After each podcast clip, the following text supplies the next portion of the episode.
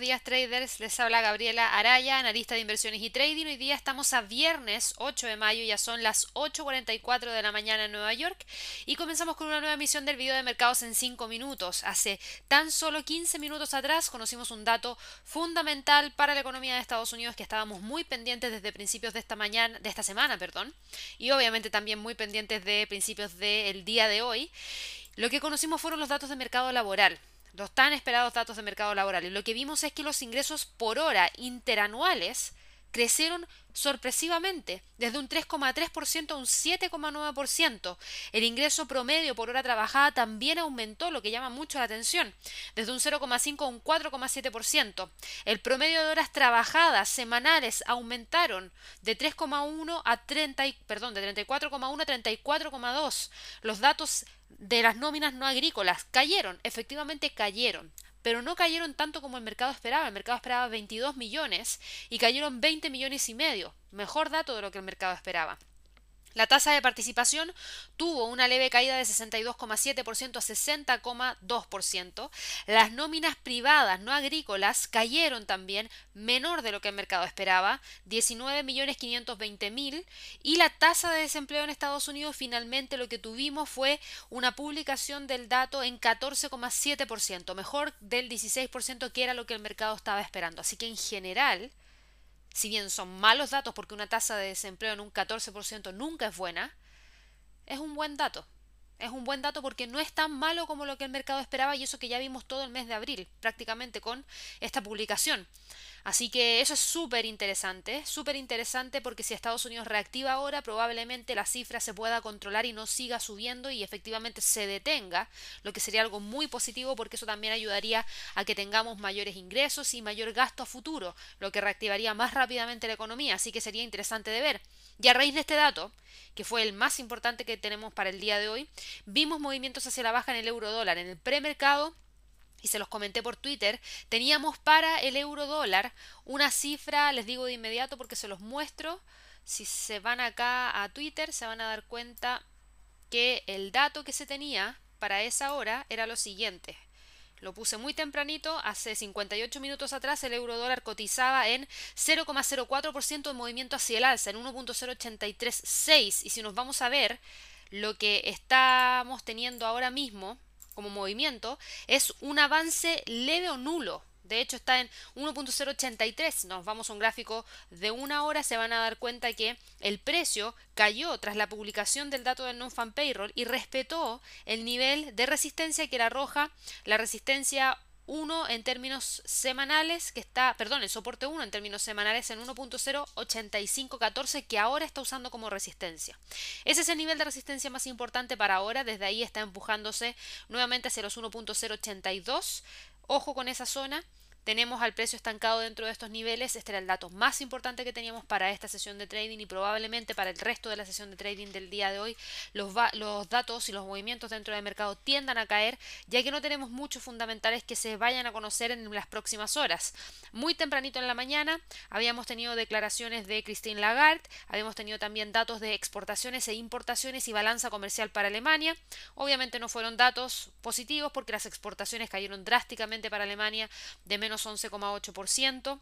Eh, así que también tuvimos una fuerte caída en la actividad industrial de España que obviamente presiona al euro hacia la baja. Así que los niveles, por lo menos para monitorear próximamente, sería esa zona de resistencia que les acabo de mencionar en 1.0853 y en la parte inferior la zona de los 1.082. La libra frente al dólar también limitó los movimientos hacia el alza que venía trayendo, ha respetado los 1.24 como resistencia, ahora está con este retroceso por esta mayor apreciación del dólar a raíz de los datos del non-fan payroll el día de hoy, pero está usando la media móvil de 50 periodos que está en 1.23,58 como soporte, así que podría tratar de quedarse dentro de esa zona. Para el dólar frente al yen, Aquí está clarísimo el movimiento que tuvimos a raíz del non-fan payroll. Muy buenos datos para Estados Unidos generaron mayor apreciación por parte del dólar. Vuelvo a repetir, tasa de desempleo en 14% nunca es bueno, pero es mucho mejor que ver una tasa de desempleo en un 16 o 17%. Por eso el mercado reacciona de manera positiva. Está quebrando los máximos que tuvimos el día de ayer a las 10 de la mañana en, en 106,65.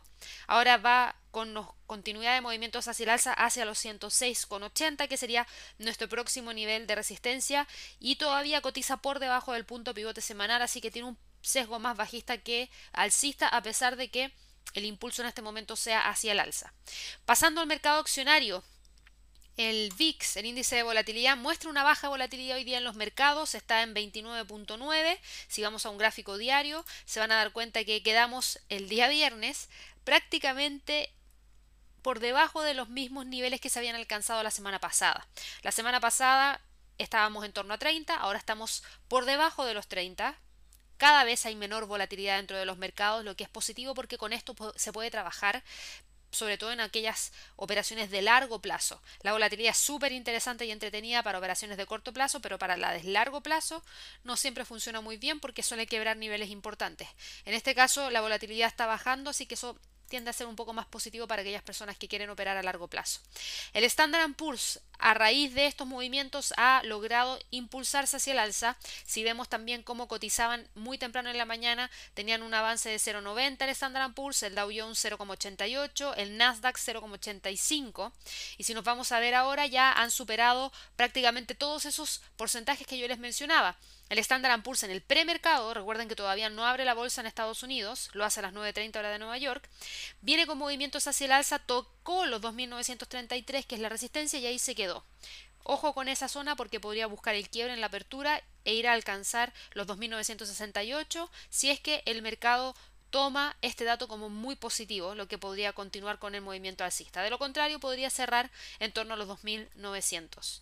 El Dow Jones está cotizando por sobre los 24.000 puntos, está en 24.220.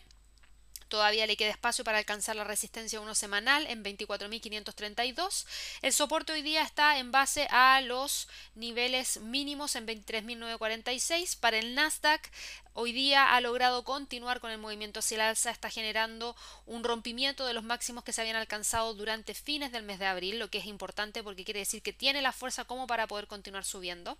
La próxima resistencia importante la tenemos en 9.336.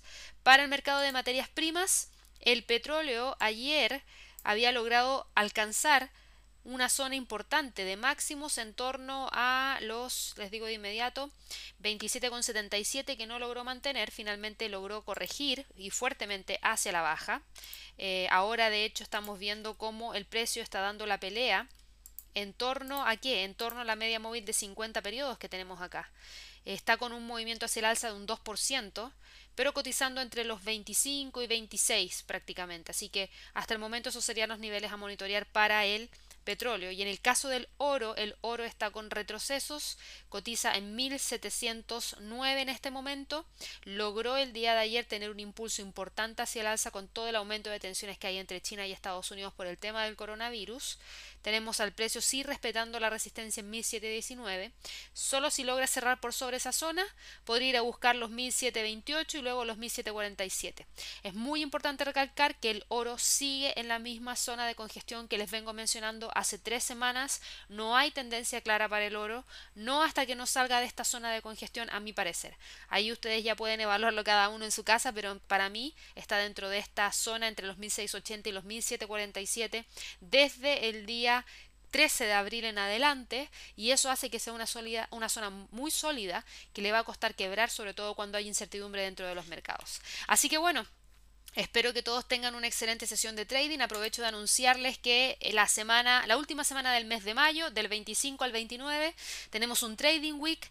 En esta oportunidad lo va a realizar Javier, en donde se va a enfocar directamente en estrategias de trading. En cinco sesiones diarias van a poder acceder a mucha información. Él va a compartir toda la experiencia que tiene de estos últimos años en los que ha estado trabajando en los mercados financieros y eh, dentro de los temas que se van a ver.